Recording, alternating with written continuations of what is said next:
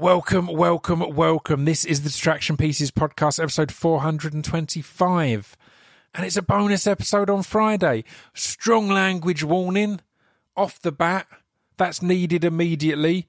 It's a really good conversation, and it's a, you know, you might find it a surprisingly grown up conversation. It's worth mentioning that we recorded this about three weeks ago. So when we talk about Boris and that lot, the anger expressed is pre all of the the most recent stuff of the last week or two. But yeah, this week's guest is comedian and musician Cunt and the Gang, and you may be f- familiar with Cunt's other band, The Cunts. I said strong language warning. There's going to be a lot of this because um, they got to number five in the charts last year at Christmas with Boris Johnson is a fucking cunt. Um, I couldn't be clearer on the strong language warning.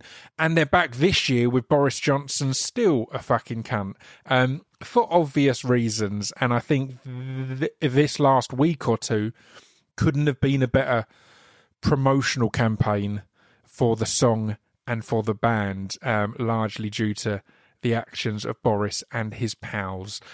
Yeah, I wonder if last year's song was on their on their Downing Street party playlist. Who knows? Who knows? Obviously, with Christmas coming, you can support the podcast and me and all these things. If you've enjoyed the podcast over the year, basically, head to speechdevelopmentrecords.com and buy some some lovely merch. We've still got some copies of the Distraction Pieces book, which was a, a Times bestseller. So it's worth going and having a look there.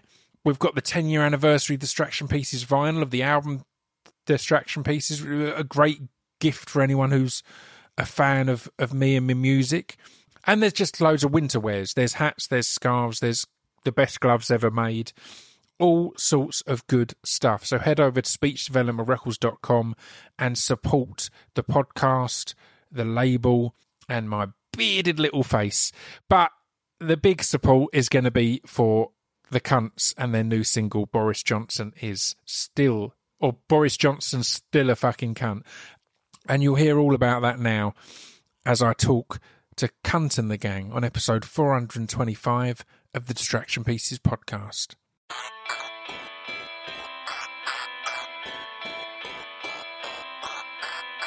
This piece of fiction is the intro to Distraction Pieces. This piece of fiction is the intro to Distraction Pieces. This piece of fiction is the intro to Distraction Pieces. This piece of fiction is the intro to Distraction Pieces.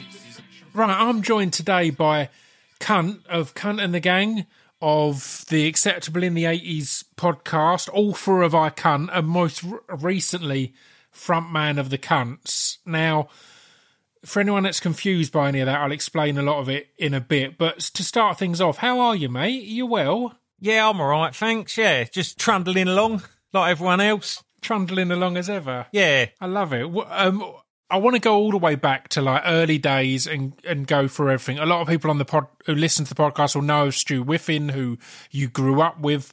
But I want to start with some more recent stuff because around this time l- last year, you became um, a chart botherer. I'm, I'm glad you mentioned that because I didn't want to go through the whole narrative of Stu Whiffin being my more famous mate.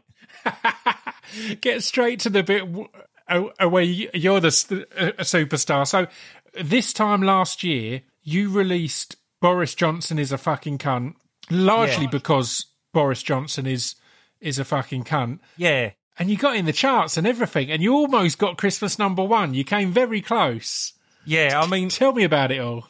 it it was a, it was a weird thing because we just sort of we remotely recorded the the song me and me me punk band the cunts. So it's sort of four of us you know the standard lineup me me on vocals uh Carso on guitar and a bass player uh, and and a drummer. Yeah. and uh yeah we recorded um we recorded the album just before lockdown. And uh then Boris Johnson is a fucking cunt was a song that kind of got tagged onto the album just after lockdown uh, lockdown happened. But that was the one off the album that we recorded remotely. But it, you know, it, it don't sort of sound any different to the others really, because we're such basic basic elements just kind of mixed in with the others.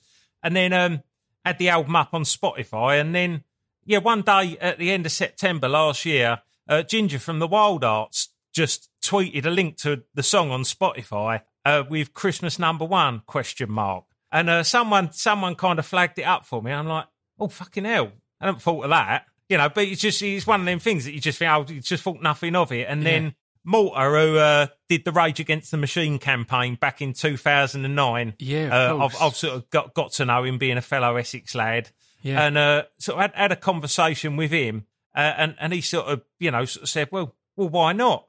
Uh, and then by by the end of October, Charlie Brooker had uh, tweeted a link to it. That's the one that I instantly screenshotted and sent to Whiffin. I was like, Charlie Brooker's on board now. This is this is big.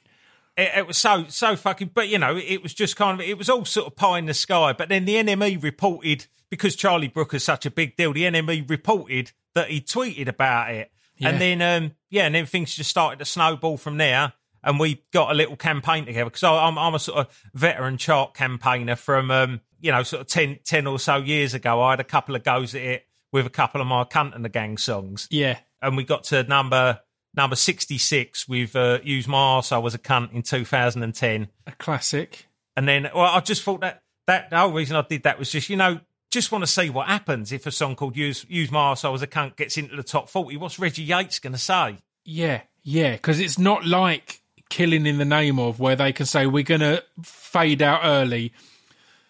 Yeah Boris Johnson is a, fu- a fucking cunt by the cunts. They can't introduce the song in any way, shape, or form. So, no so what happens? that that that was that was the thing is once it kind of you know once it kind of got around and it, yeah yeah it sort of snow snowball from there and then um eventually in the in the week of the the week of the charts because I've, I've got a quite a a small but sort of solid fan base they all just went out and and sort of bought it in that first couple of days and it kind of Yeah. got up into the Amazon charts and then started rising in the iTunes charts and then all the press sort of had to report it. No one really obviously wanted to. Everyone wanted to ignore it and pretend it weren't happening because Yeah. the media is so kind of heavily biased to the right wing. And, and also, I think with the fucking bleakness of lockdowns, people were just looking for a feel good story, you know. And you got that bloke with his fucking sausage rolls doing the song for the food banks. And it was all, it was a nice narrative because it had been such a fucking miserable year. But I think in the same respect, that's what sort of worked in our favour because people had had such a fucking miserable time of it. And then the fucking dishevelled can- cancelled Christmas with three days to go, despite promising everyone that it weren't he weren't gonna. You must have been rubbing your hands together when he did that, right? Because it's like you're playing into my narrative here. This is surely we're going to get a bump. The, the thing is, is you don't want to be that person that's rejoicing through everyone else's misery. But you know, a part of me was going an arms "Fuck dealer where you go, oh, it's kicked off in Iraq again, but that is going to improve my my, my Yeah, bottom line. It's, good for the bottom line. But yeah, I mean, you couldn't have got someone to do a better PR job than, than him, just like right on fucking cue, you know. And and that was the thing that just sent it because it, it, it placed at um, 19 in the midweeks. Then he cancelled Christmas, and then finally it ended up at number five. Mm. I mean, we was like. We were never going to beat the sausage roll song because you know they fucking wheeled out Ronan Keating midweek, and But it's it's kind of beautiful because those two things did tell the two stories of the lockdown. There's the goodwill, and there's the fucking hell. These this government is a bunch of cunts. Is is that it did it is perfect for those two. But um, I, I've always there's something I've always been impressed with from S- Simon Cowell, and it's the business side of the fact that with Br- Britain's Got Talent and stuff like that. I think it's a bit of genius marketing because everyone who loves it, certainly at its peak, everyone who loves it will be online when it's on, tweeting about how much they love it, and everyone who hates it will be tweeting about how much they hate it. And I think that's a bit of genius, and I think that's the genius of Boris Johnson is a fucking cunt by the cunts is as soon as it started to get in the charts and had to be seen, had to be noticed, had to be reported on, you've got the type of people who will see that and go, "Oh, I, l- I love a bit of this. I don't even c- uh, care what it sounds like. I want to, Yeah. I want to uh, support this."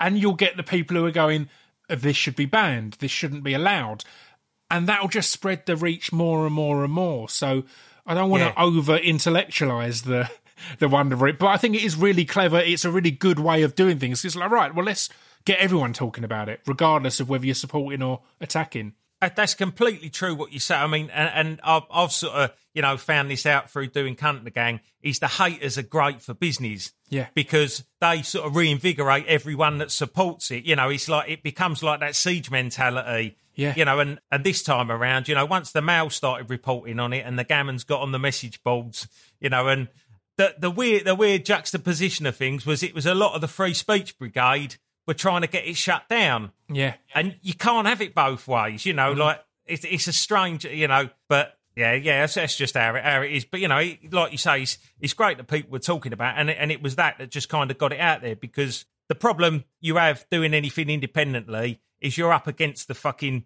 Ed Sheerans and the Justin Biebers with like you mm-hmm. know the multi-million pound record companies backing them, and so the hardest thing is to make sure everyone finds out about it. That's that's the hardest thing. You know, Yeah. you can have the best idea in the world, but if people don't hear about it, and you know, it was still like you know, in the weeks after the you know it, it charted, I still had people who were you know like us on my Facebook page saying, "Oh mate, I can't believe I missed all this."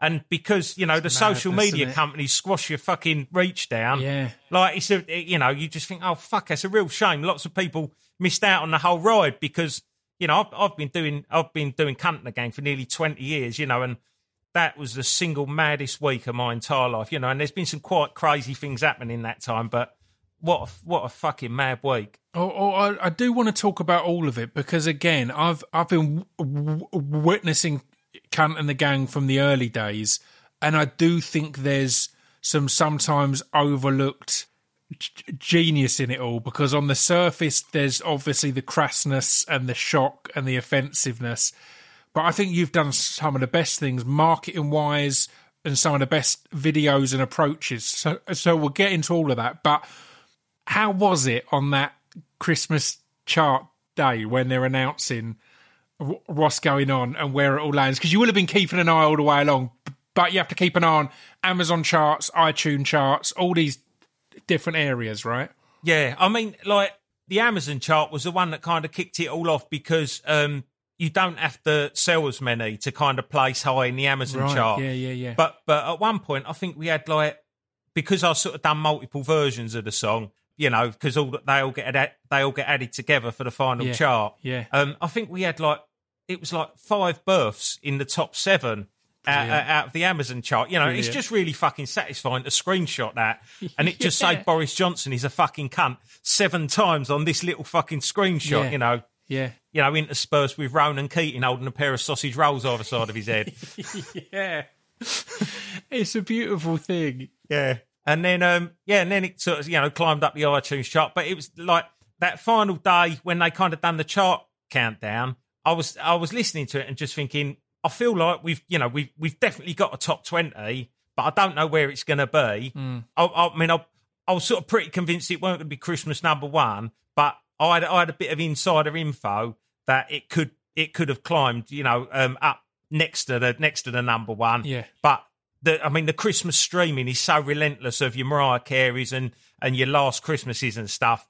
To Yeah. you know, like I, I sort of look back at the top forty the other day, being a, you know being a sad cunt I am that hasn't achieved anything else in that year. Um, but I, I was looking back at that top forty, and it's almost exclusively Christmas songs Yeah, you know, so it was quite an achievement. But on the day, I remember feeling a weird sort of sense of anticlimax, you know, but that only lasted, you know, for a couple of hours, and then you just go like, "Fucking hell," you know, top we got in, we got in the fucking top ten, like yeah, it's yeah, it's, it's amazing. It's mad. I, I think what was really good because again, I was watching the campaign carefully. I was tweeting al- a, along and all, obviously, but what was good was you were keeping the pressure on because one of the things I know from my music career is music that's not pop w- will often have a good first half of the week.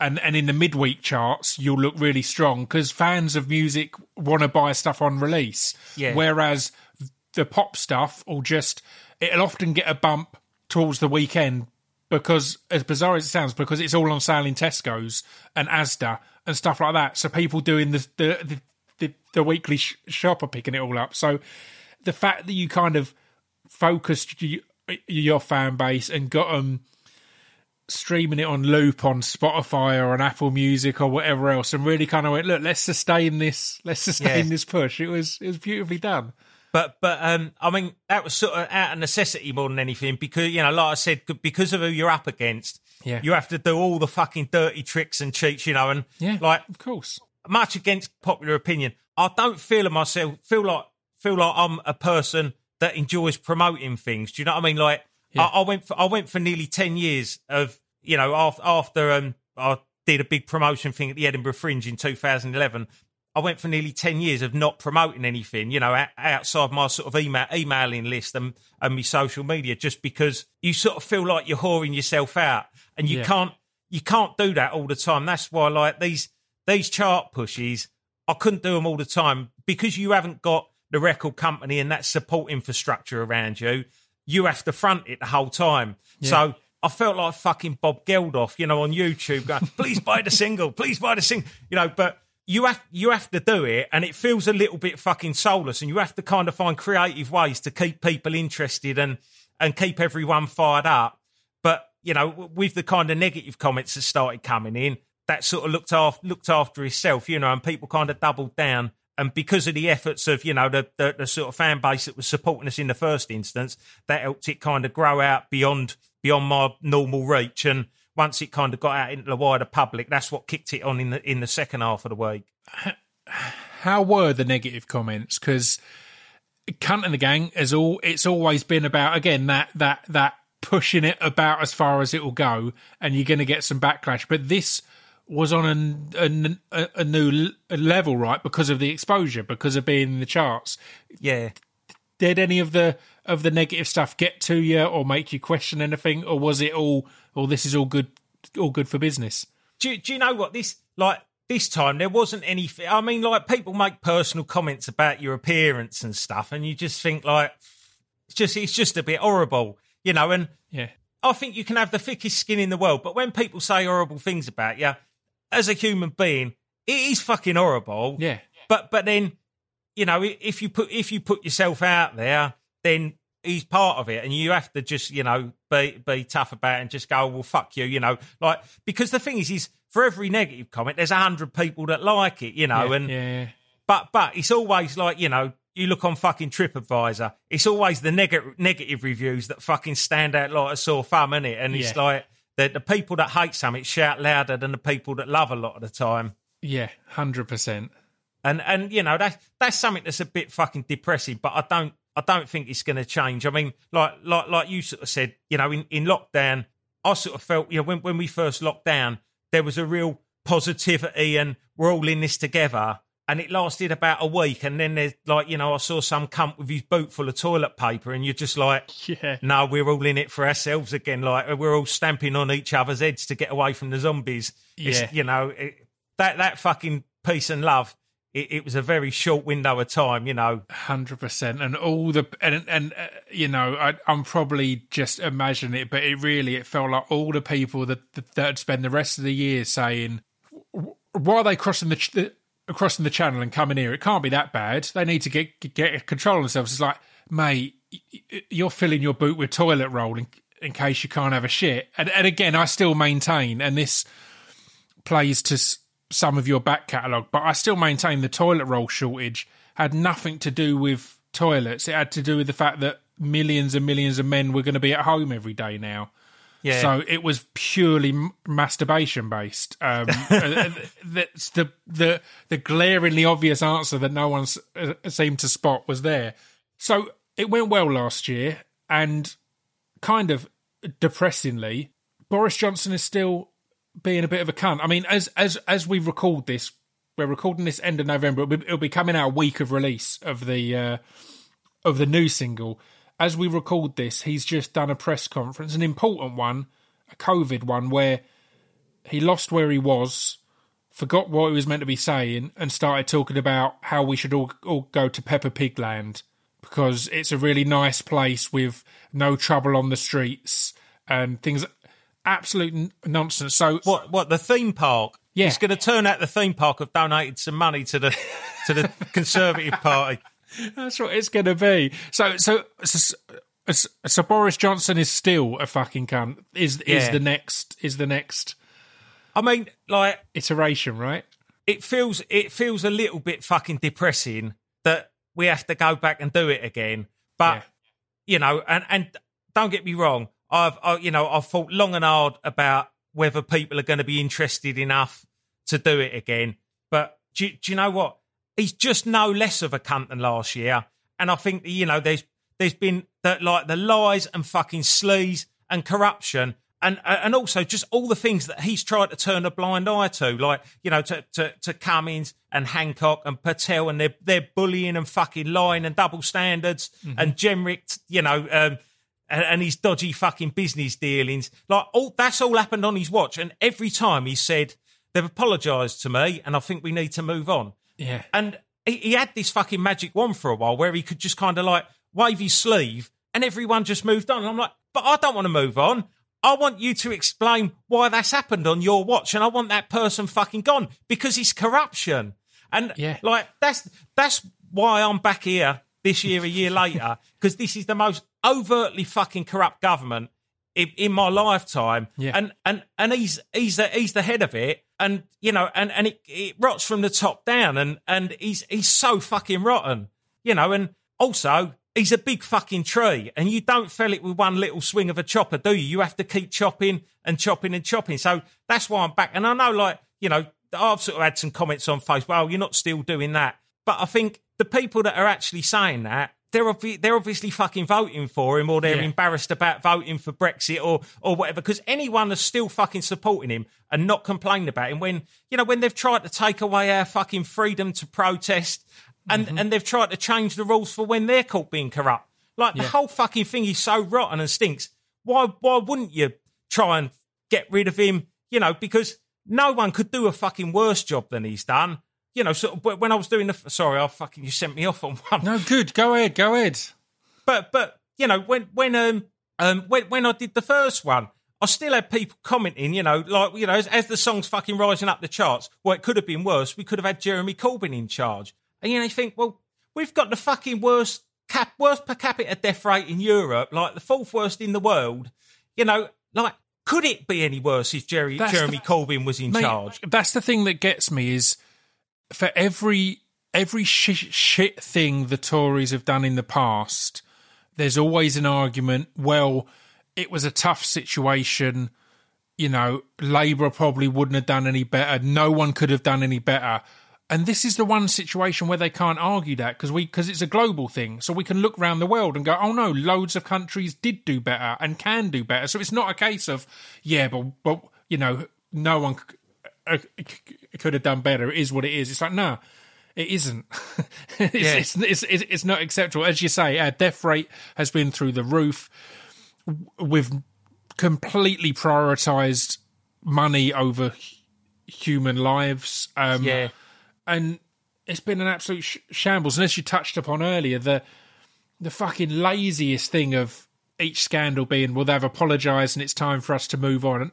Uh, when I worked in HMV, I got to kind of ma- management level, and I had this security guard, and he was a bit sh- shit. And I pulled him up on something, and he came in and said, "Pip, I put my hands up. It's my fault. I'm sorry." And I was like, "All right, that's good." Then next time I pulled him up on something, he said, "Pip, I put my hands up. It's my fault. I'm sorry." And I was like, "You can't just keep saying like." Yeah. He, he did it three or four times in a row, and then me and the manager had a chat. We're like, "Let's get him in." And he said, "Guys, I put my hands up. It's my fault." She's like, "Nah." You can't have that. You're suspended or you, you, you, some kind of disciplinary because it becomes a go-to. Again, I like someone apologising or admitting it or saying, you know, they've apologised, all these kind of things. But that can't be just to get out a, a literal get out of jail f- f- free cards. Some of the Hancock stuff is said to be prosecutable. Numerous things the government have done are said to be prosecutable. All the sleaze stuff and the changing of the laws to get them off the hook thing. They're literally thinking it's a get out of jail jail free card, and it yeah. it ain't. That doesn't exist. No, but I mean, like, when, you know, when the COVID deaths reached 100,000, you know, he said, um, I accept full responsibility for it. And it's, it's easy to say that, Yeah. but how are you accepting full responsibility? Because, you know, you're, you're, you're putting off this inquiry until you're fucking gone. Yeah, You know, yeah. like, that's not accepting full responsibility. What full responsibility is? He's calling for the inquiry into how it all fucking went wrong. You know, with, Yeah. with the with the PPE and how the how the um how COVID got into the care homes. Like, we need to be doing that now because you know what what use is it when they're all fucking gone? Yeah. Like, I, I want to see Nuremberg you know, Yeah. with this bunch of cunts that have taken us through this and killed people. You know, I've got, I've got, you know, a friend who lost his mum as part of, you know, part of the fucking pandemic, and like, I just want to see fucking justice done for the people that have lost their loved ones. It's uh, and it's, it's vile that they're all just fucking kicking the can down the road and putting it off. Yeah. Bollocks. Yeah. exactly. So again, as you say, it is an interesting one because it's hard to know. I I wonder what your views are on how this new version will do compared t- to the last version. Like, like, what are your hopes and expectations? Because it is tough. It is, it is just it's coming round again. But as you say, they've continued, and he's been more of a cunt since then. Yeah. yeah. in I- general. I mean, so in, in terms of expectations, I just haven't got a fucking clue. Yeah. But you know, I, I sort of, I sort of didn't have any expectations last time. You know, it it started to feel good and it started to feel, you know, like something was happening. But at the very start of the week, I remember that first day, I thought, oh, do you know, I wish I hadn't bothered. You know, like because because you sort of put so it, it was such a lot of work into kind of getting everything together. Like I fucking hate admin, but when you know, I'm sure as you know, when you run your own thing, Yeah. like it's it's eighty percent admin for for being able to get to do that. You know, ten percent fucking creative stuff. I don't know what you do the other ten percent of the time, but it ain't twenty percent. Like I'd like to be sat at my computer writing songs every day, but Mate, it's it's why I've stopped uh, releasing things on my label because it was just admin after admin, and I, I, I'd always get hit hit by something I'd forgotten, and because I was always just running the, the label myself. If I'm either feeling I've I've let down an artist because I've missed something and it's going to be a bit late or this or that, or I'm just getting a bill from MCPS or, or whoever else it is because I've pressed some vinyl and, and they want some money for it. And it's like, fucking, yeah. Yeah. It's, it, it, it's a lot of, of the boring stuff. But um, it, it's a lot. It's a lot of sorting out. You know, um, because on the surface things, I know a lot of people think I look like a graceful swan, but you know, under the river though, you know, I'm, that I'm was pat- most of the comments about your appearance was they saying, I mean, this song shit, but at least he's a, he is a graceful swan, to be fair. well, um, I want to kind of rewind all the way back and get into everything because genuinely, in my kind of late teens, early twenties, th- there wasn't a bigger local band than Cunt and the Gang, and obviously you didn't remain a local act. But I, I remember so much excitement from from all my, all my friends. But to go even further back, were you part of Serious Problem? Because I, again, it, I was really young when I was going to see Serious Problem, and that's the band that Stu Whiffen was in. Were you part of that originally, and then started doing other stuff? Like, what was the deal there? Me and Stu started it off, Yeah, uh, and I, I was in it for the first four gigs, but it was shit when I was in it. Like it was really, it was really shit. It was just like me, me and Stu had written all these songs when we were sort of, you know, like fourteen or fifteen, and um, when we, I suppose we must have been like eighteen or nineteen, and decided to get a band together and play these old songs, you know. And they were they were like really crummy. They weren't very funny. And the band we got together, like it was just a load of young young kids because we couldn't, you know, we couldn't get anyone our own age in it because it was such a dire idea.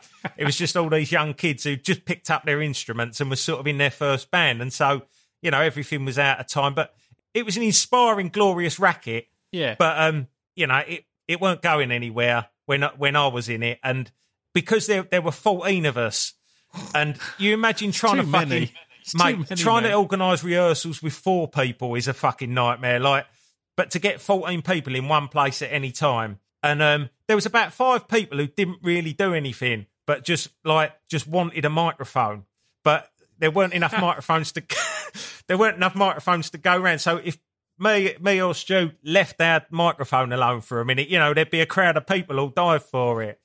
St- Stu would always describe it as kind of the Beastie Boys, but more offensive. But it was the Bloodhound Gang before the Bloodhound Gang. Essentially, it was. It was meant to be sh- shocking and offensive lyrics. Yeah. It was. No, after after Party I, music. after I went, I went along to see um like a few gigs later, and like suddenly they were really fucking good, and you know you think, oh, fuck, has that happened? But um yeah, they, they I mean Seven like, you people know, had left,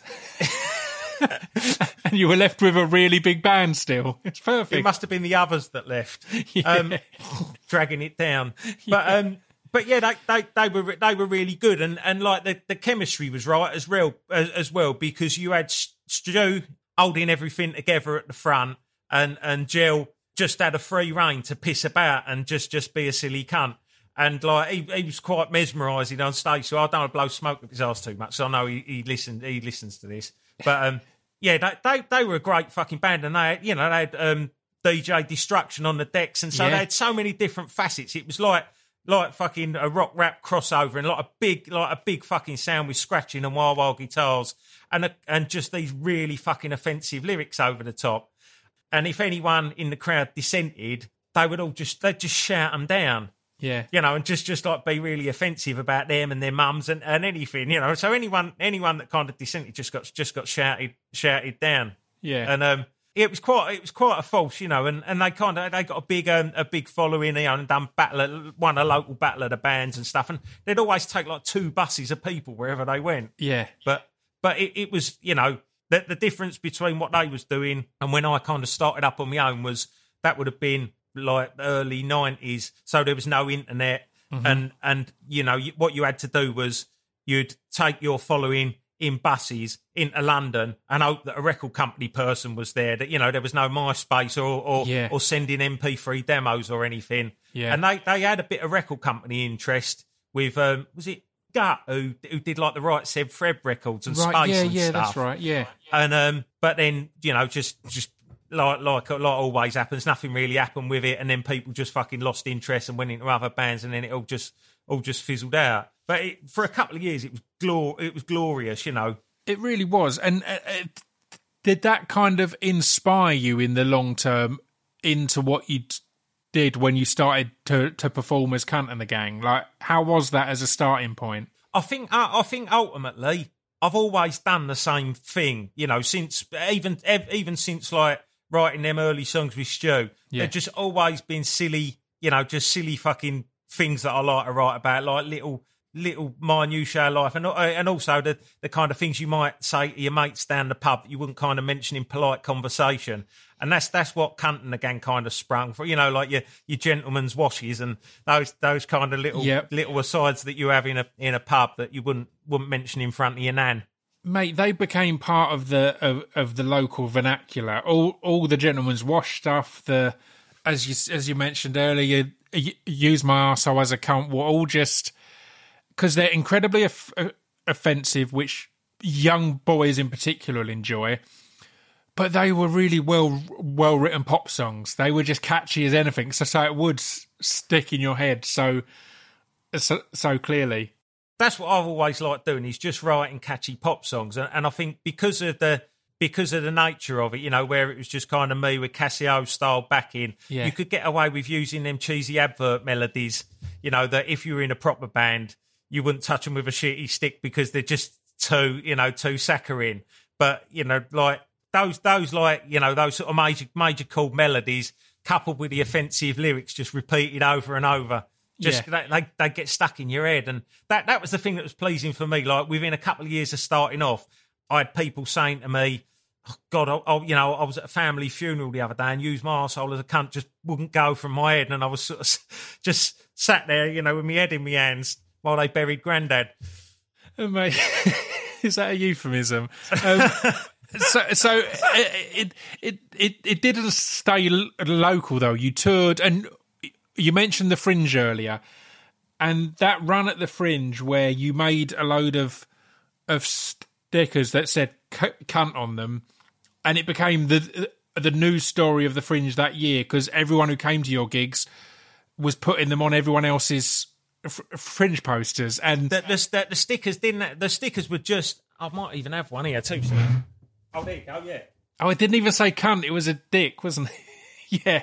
That was it it was just a crudely drawn cock Yeah, that's right. and uh and so people just stuck them over everyone else's posters yeah, and the amount of comedians who poster is them stood there with their mouth open in some in one in some sh- sh- shape or form. That was it. It was just yeah, basic dick stickers that were then covering the whole of the of of the fringe.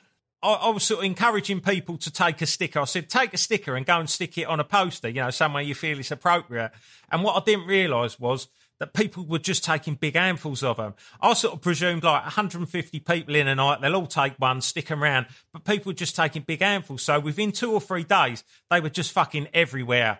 And I, I mean, I didn't properly think it through because I didn't think along the lines of, oh, people have paid hundreds of pounds in advertising for them poster sites. I just thought it'd be really funny to see someone with their mouth open and a cock in it. And um, people got really angry, like Comedians. like some some comedians, yeah, like had a real sense of humour bypass, but it, it was mostly like the big companies that put the put Yeah. the shows on whose posters got defaced, Yeah, of course. and uh, yeah, they were really cheesed off about it, and. Uh, Yeah, I think I think it was when because the fringe runs for like three and a half weeks or something. But after after a week, Alex, who run run the free festival, um, just called me up and said, "Listen, mate, you're going to have to stop giving out the cocks because he'd had the um the the people from Fringe Central just like you know saying that they- they'd had so many fucking phone calls about it, people giving them grief, Yeah. and then like one of the big promoters had threatened to sue him and sue me, and Mate, mate, put the cocks away. It's not worth it. back in your trousers. My my, fa- my favourite thing was these two um these two uh, guys from the Edinburgh Council um environmental department turned up at my show one night before I went on. Uh, and made me sign this bit of paper to say I wasn't going to stick any any more stickers in. it. I said, oh, "It wasn't me sticking them anywhere." Not done any of them. Yeah. And um, they've pulled out these photocopies of just where they'd found all these cocks. And one of them said, Mick, I've spent the last 24 hours pulling off over 200 cocks. Good work if you can get it. we'll get back to work. Um, it's f- it's funny because we inadvertently, me and Dan le Sac inadvertently, I, I think in some way subconsciously influenced by that, had a similar th- thing at the Camden Crawl because Camden Crawl was our first big thing we did after after Shalt Always Kill came out, and our label had made a load of stickers that that, said just a band on them. And obviously, the, Yeah. that part in that song is listing band names and saying just a band. Yeah. We gave them all out at gigs, and Camden Crawl's a similar one. There'll be band posters everywhere, so every band name was covered over by a just a band Fantastic. by the end of that night. And it helped us massively. It, it, it, again, exactly the same way. It got people talking about it. People Yeah. who weren't at the, more people knew about it than could have got into our two gigs at Camden Yeah. Crawl. So it did more, has more of an impact. But uh, uh, w- was it at the Fringe that S- Stewart Lee heard about you and became, you know, a supporter? he stuck was, up for I- you, I- right? I, I think it was it was that year, like Yeah. the furore around the Cox uh, drove him drove drove him along to see us. Yeah. and he, he yeah he came to see us at that venue, and and like yeah he came to see us one night, and I I spotted him in the audience. Oh, fucking hell, Stewart Lee's in the audience, and uh, you know 'cause obviously he's God, isn't he? Yeah, basically. 100%. And then he came back the next night with his missus just to check it was all right to like it, I presume. um, and uh, but but come up, you know, come up afterwards and just like had a, had a few words and was just really really fucking nice and humble and you know and just just generally enthusiastic about it. And then he'd, he'd kind of come back and you know see us other years at the Fringe, you know, and I, I sort of bumped into him a couple of times walking around and I, I had a good chat with him. And he's he's a really fu- he's a really fucking good egg. Yeah, he But then I'll is. say that about anyone that likes my stuff, you know. if Fred West was into it, I'd be like, see that man's work is fantastic. He's all right. He's all right deep down. Well, speaking of of Stewart Lee bringing his missus along to see if it was all right to like, I want to talk to you about how the kinds of songs that you write age as you age. And the reason I'm, I'm, bringing this up is I was playing me and me and my partner were going up up north a year or so ago. It was just after Acceptable in the 80s had started. And I, I popped an episode on, and we both, I'm a big fan of the podcast. I think it's great. I, I, I want to talk about that a bit as well. But I was like, oh, are you familiar with a, a, a cunt and a gang? And she's like, no, uh, not really. So I was like, oh, go on, you, on YouTube and we'll get some songs up. And these are, you know, a lot of them at that point you'd stopped for a while. So a lot of them I haven't heard in a long old time. And it was 50 50 on the ones I was like, yeah, this is what I'm talking about. And the ones I was going, oh, I don't remember it being that that way, or that offensive or that horrible. It was a real mixture of my missus going, well, this is f- f- funny and going, "Why are you making us listen to this?" So, Yeah. and and and Whiffen has spoken numerous times about how th- th- there's certain s- serious problem songs that he never wants to to be light of reminded of. Yeah, to see the light of day, to be reminded of. So yeah, I guess how do you f- feel about all of that? Because the point of them is at points to part of part of the humour is the shock. So I'm not saying the point of them is the shock, but part of the humour is the shock and the oh we shouldn't be saying this in front of people. So yeah, how's that felt as you've got older and and and and and, and wiser? Well, do, do you know what? I always like right from the very start. I sort of made a conscious decision to just be flippantly offensive with it. Yeah. and to try and ride it out by presenting it like a kids' TV presenter, you know, because when when you go and see Serious Problem, there was a lot of that Yeah. sort of finger pointing. But I made a conscious decision to not do it in a finger pointy way, to do it in a jazz hands yeah, kind yeah, of way Yeah, I feel you. Yeah, and and you got away with a lot more doing it like that because it was less less sort of threatening. But over over lockdown, I, I was sort of doing a doing a lockdown sort of online show that kind Yeah. of called called Corona Club, and and I kind of went through and played pretty much my entire back catalogue throughout that.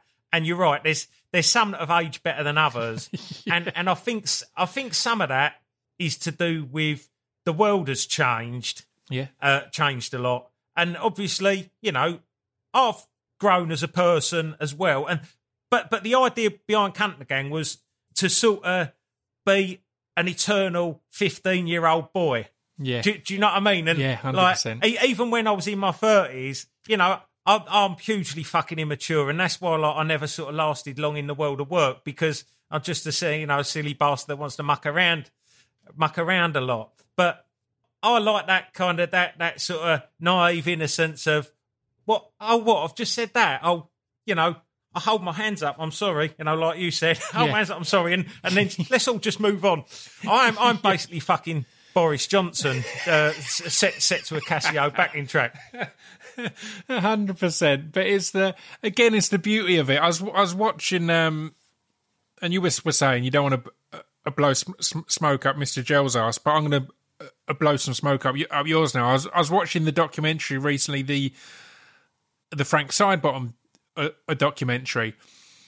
And I could see so many parallels to what you do as cunt. Obviously, it's a far more offensive version, but it is. It's f- finding a character and kind of making an art of being this the this weird character on stage. Yours happens to be incredibly offensive, and part of the art is making us all feel comfortable to be in a room s- saying these things or singing along to these things that we shouldn't be singing Yeah. along to and and say. And so, how's that been? And and have you ever f- found? Oh, actually, have you ever been r- r- writing something, for example, that you've gone? No, maybe not. Maybe, maybe that's too far. Yeah, of course, yeah, Yeah. Uh, but but then, and how many of your friends did you tell that version? But, but it never like- made it onto the stage. there, there's only there's only there's only three or four people that I tell the ones that don't make it out. um, and, and I always like pat them down first to make sure there's no recording devices on. But um, yeah, I mean, the thing is, is once it, it's, it's like it's like anything. Is this is this is my reality, and I've become completely fucking desensitized to what's what's all right Yeah. and what's not. But but you still kind of you know it, you you know, and you make a moral judgment on things, and it doesn't stop you having ideas that are that side of the line. Yeah, you know, yeah, and yeah. and and I'll still I'll record them into my phone because because it's an idea, so it- it's it's valid. But I, that doesn't mean that I want to tell everyone about it because some things you're just like, do you know what? It's just not worth the fucking grief. And Yeah. and this is something that happens as, as you kind of get older. But still, like a few a few of those ideas that were just the other side of the line for me, I still ended up recording and putting on that final album because I didn't think I'd end up. I didn't think I'd I'd ever be doing it again. Yeah. And but but you know, I, I, I listening back to that and listening back to you know the back catalogue as a whole, there are some songs on there that I won't play anymore just because the world's changed. Or you know, for example, like I've, I've got a song called "Young Girl" off of my me, me second album, which was like you know two thousand and six, mm. and and it was meant to be a play on that old song "Young Girl." You know, "Young Girl, Get Out of My Yeah. Mind." My love for you is way out of line, which when you look at the lyrics, fucking hell, it's, opera- it's Operation Yewtree. How they haven't been around Gary Puckett's house and picked him up. Yeah. But but it's it's sort of of the era. And my idea for this song, Young Girl, was, you know, I'm trying to do the right thing, but I've ended up back round her house and I've only just found out she's, you know, she she's not 16 till next month. So I'm trying to do the right thing, but just putting the situation in people's mind of like, oh, but what would happen if I do that? But I wouldn't do it. But what would happen if I did it? But I wouldn't do it. But it was all right, all right when I was in my late twenties and early thirties to sing that song. Well, no, it weren't really, but now it'd be like you know, like it, when you look at the Carry On films now, like Sid James, like Yeah. over them sort of teenage girls, like that's that's. It was all right in the seventies. but e- even with stuff like that, man, it's it's written as a clearly inappropriate joke. Yet Yeah. you do look at like there was an amazing documentary recently that looked at some of the stuff Iggy Pop wrote about and did. Steven Tyler from Aerosmith l- literally getting legal custody of a 15 year old he was involved with so that he could take her over borders on tour and stuff like that and all like having this in their autobiographies in their songs so i'm far more comfortable with someone writing something like that kind of to say look how mental all this is than the people who have done that who are now just beloved and accepted as as heroes and icons and it's like Yeah. right all right, how's how's that work? But I mean, speaking of b- beloved people, we're running out of time al- al- already, but we s- we've still got a decent amount. Um, can you share your story of the the warm water that um your your Amy Winehouse song got you in? So, so I, I, I did a did a tribute to Amy Winehouse because I, I sort of somewhere along the line I became a hearse chasing synth pop tribute act. I think Yeah. it was made like the Michael Jackson de- death, you know, because because he he's. His, his life sort of ended uh, in the last few years in such bizarre circumstances. And then obviously, like Amy Winehouse died quite shortly and tragically. So, you know, I, I liked Amy Winehouse's music and I, I thought it might be a bit of a laugh to do a tribute that actually was meant to be fond, but just making light of it a little bit. Yeah, Um, yeah. And I, I clearly misjudged the mark somewhere along the line. And um, we turned it around fairly quickly and got it up. And like, all- like all the kind of topical things, it flew on YouTube, you know, and the, the hits kind of went up quite quickly. But um, I was doing a gig about six months later uh, down in this little um, bar opposite Highbury Tube Station. And I just sort of sat there having a beer before the gig. And this bloke's sort of come up with sort of be- beanie hat on and tracksuit, this little guy, and just held this newspaper up that said "Insult to my Amy" on the front of it. And uh, you know, I, I just went to him, yeah, very funny, mate. And he's just reached inside his tracksuit and he's pulled out a water pistol and pointed it at me. And so I'm like, yeah, yeah, very funny, mate, nice one. And then he's just started squirting it, and uh, it's gone on me. And so I've just jumped up and sort of put my finger on the end of it, and he sort of like jumped back and just started squirting at me, going, "It's my piss! It's my piss! It's my acrid piss!" And so my my once I've heard that, I've just gone crack and and knocked him over and um, sort of laid the laid the boot in, and he's kind of got himself up and sort of scrambled himself out the venue and just run past the door. So I've run up the stairs after him and like uh, said to the doorman, "What the? F- do you see where that bloke went?" He went, "No, he just like run past me, mate." And I went.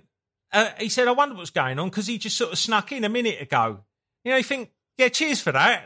Did a good went, job, What's lads." going on there? I said, I've just been assassinated with piss. But I've sort of, I, I sort of had the red uh, the red mist at this point, and I've gone back down the stairs. I was fucking furious, and um, some bloke come up and went, "You're right, cunt." I went, "No, not really, mate. I've just been assassinated with piss." He said, "Oh, I wonder what was going on. I just heard you go, he's a mentalist, and then deck him." But I had no memory of. I just obviously fucking got the red mist.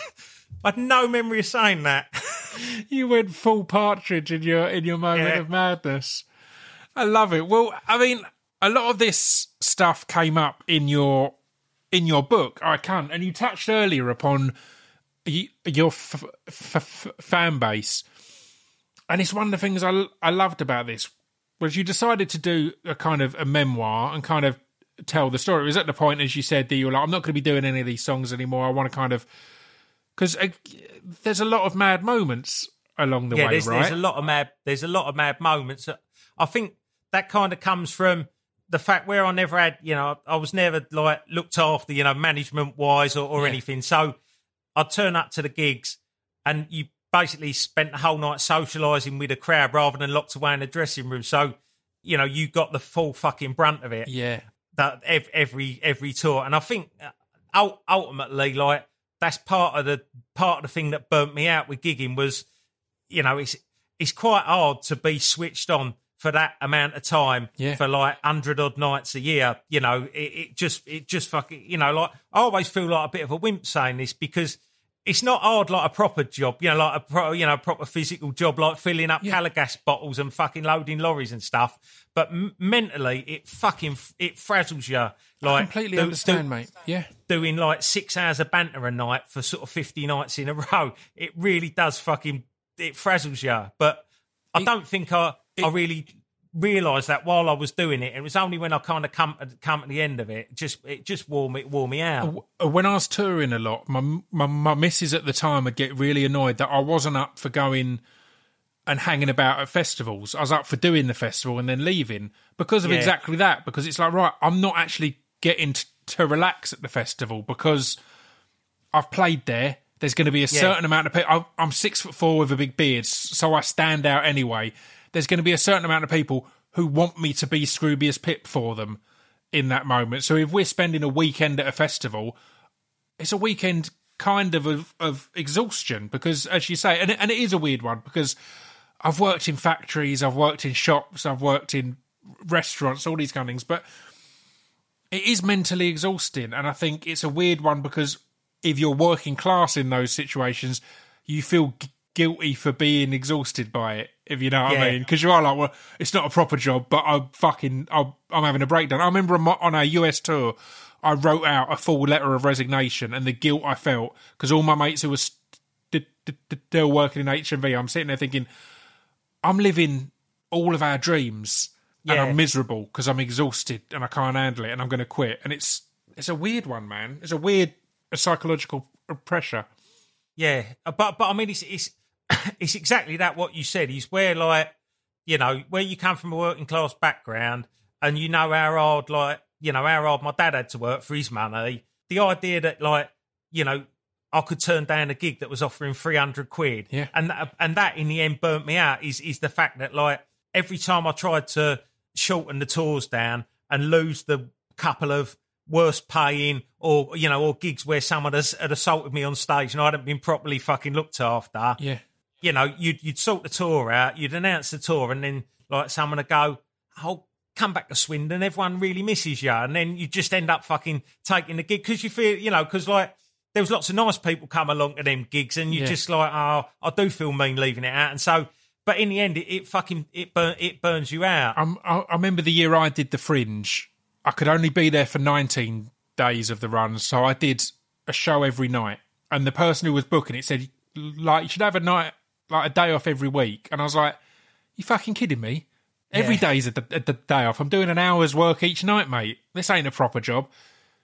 Absolutely burnt me out. But- Because again, it's not. You are. You're getting in that z- z- zone. You're doing the beforehand stuff and the after stuff, and it is it is exhausting. But what I wanted to say about I can't was you like you, you and me ch- chatted a little bit about it as you had the idea and whether you should go to a publisher. And it's a weird thing with the gigs being called cunt and a gang. It really means you're not going to get too many people who are there not expecting what they get, if you know what I mean. Because it's Yeah. it's it's it's a name that people are going to go, all right. It's either going to put it's going to put the wrong people off easily and hopefully draw the right people in.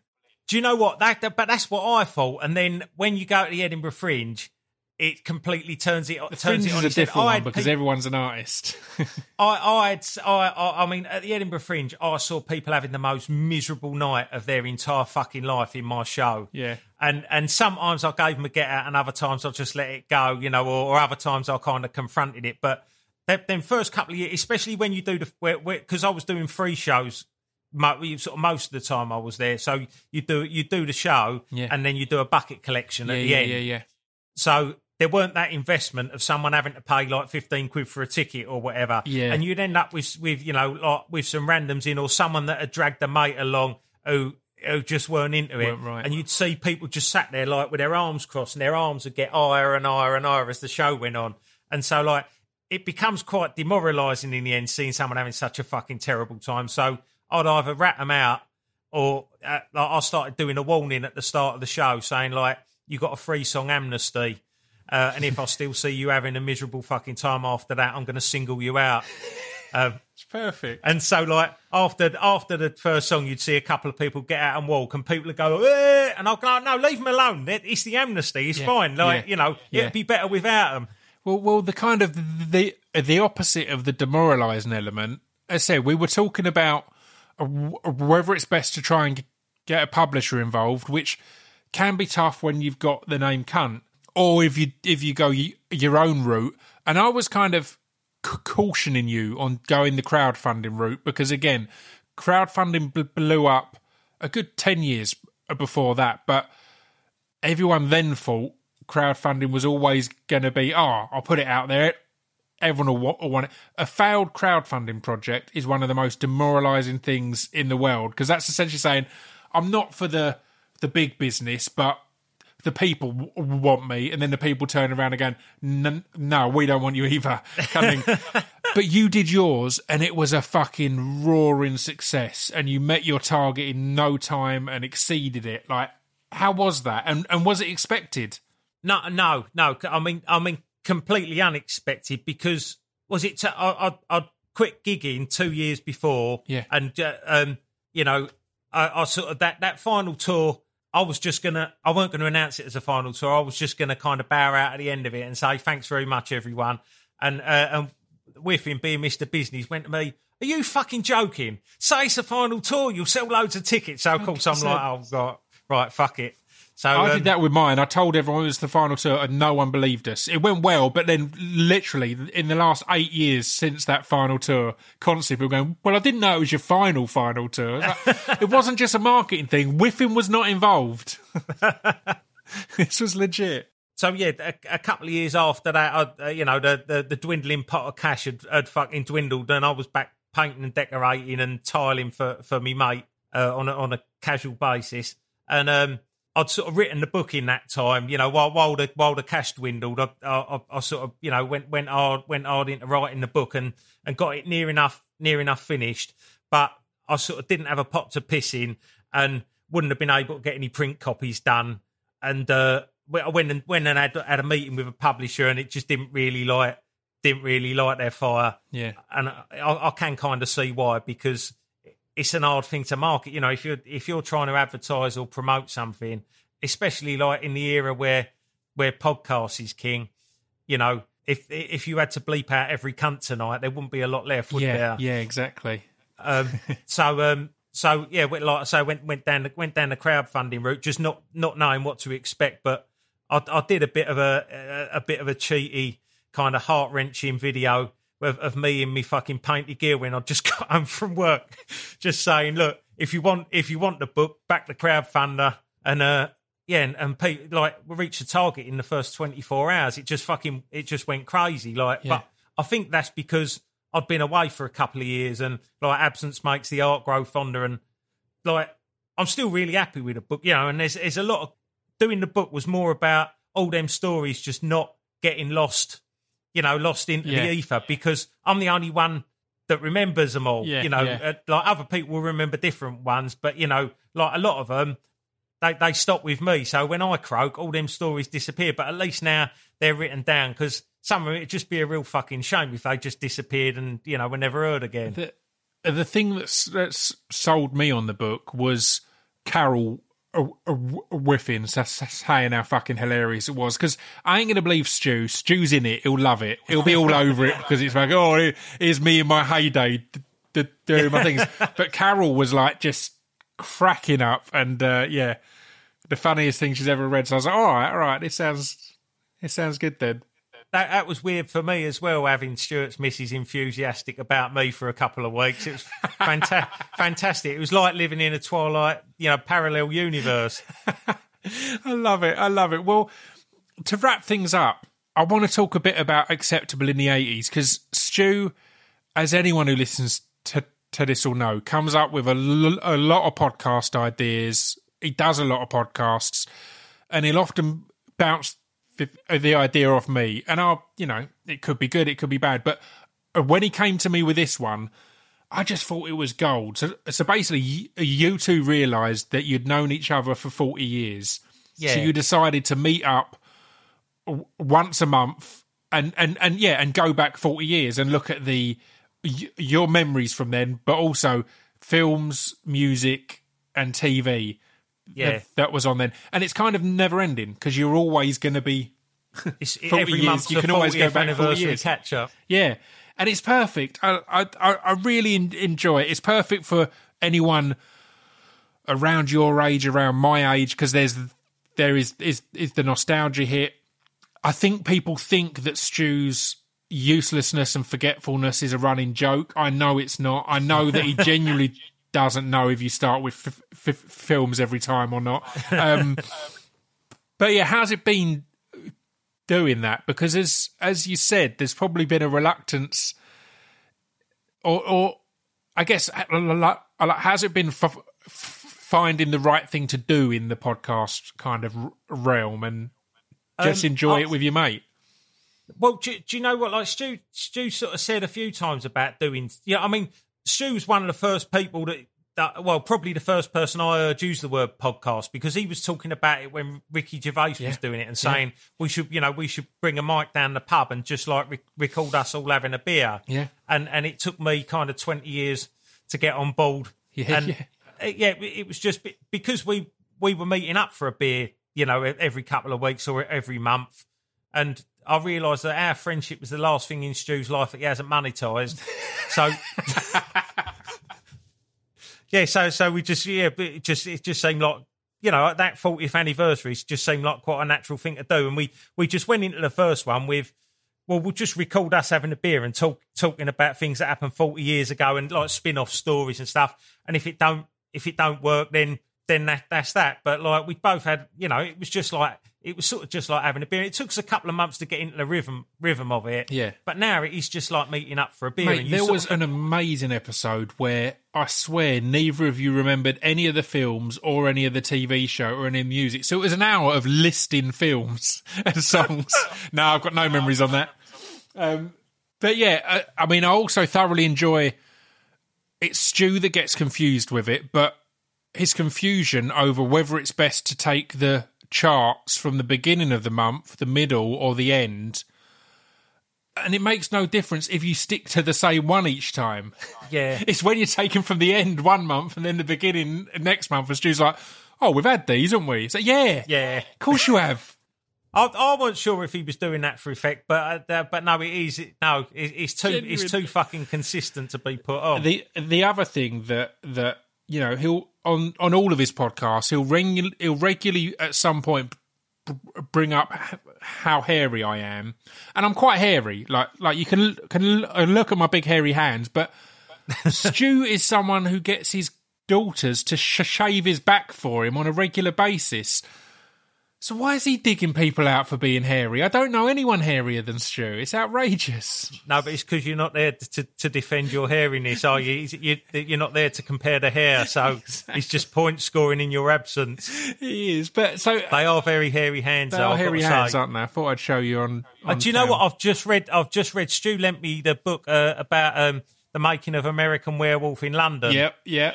So that I would say that would be, you know, well, like the sort of the, second or third model. That would be. Definitely would be.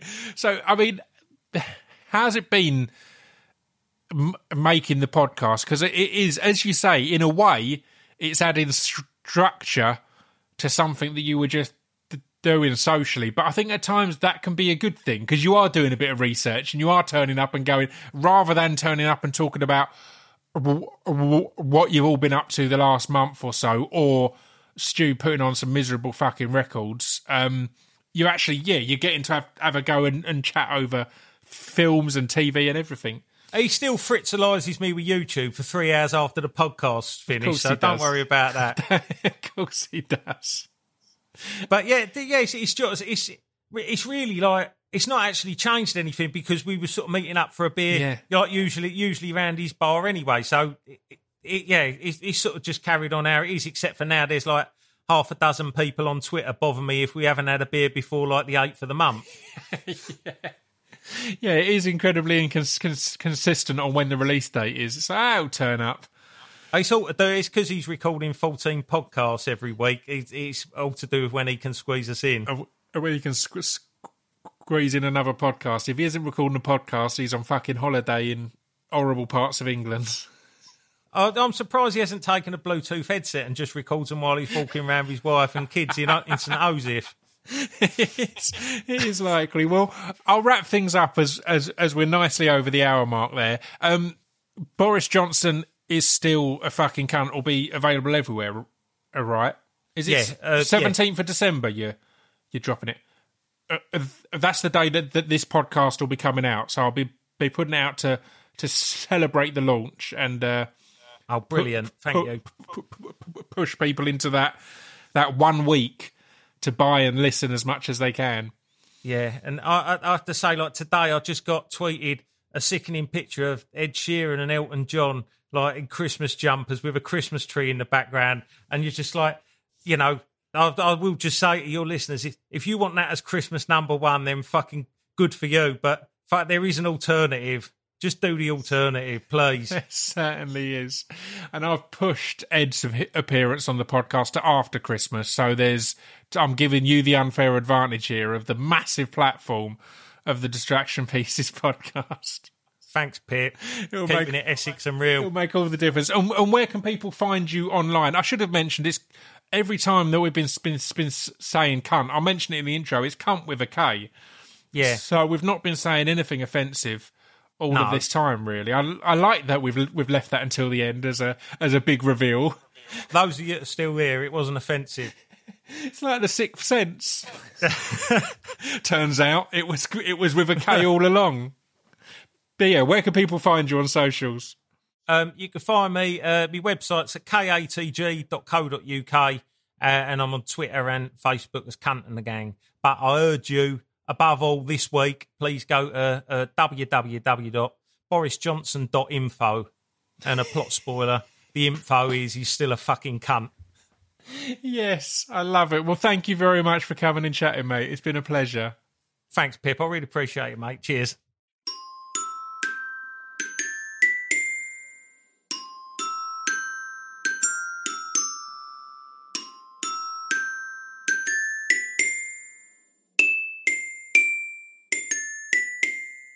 You've been listening to Scroobius Pip's Distraction Pieces.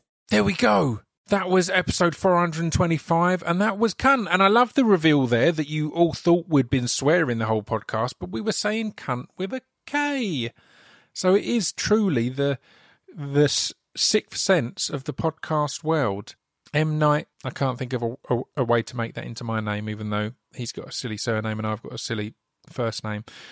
I hope you enjoyed that. I hope you weren't too offended. I hope you go and buy Boris Johnson's still a fucking cunt on Apple or Amazon and then stream it for days on Spotify and get behind the calls. I'll be back n- next week. Oh, is it Drunkcast time? I think it might be Drunkcast time, guys. I'll be back next week with the end of year Drunkcast, which I'm sure you can agree is very exciting. Until then, stay safe stay s- and enjoy all of. I, I highly recommend. I know we talked about it, but acceptable in the 80s. Go and listen to that podcast.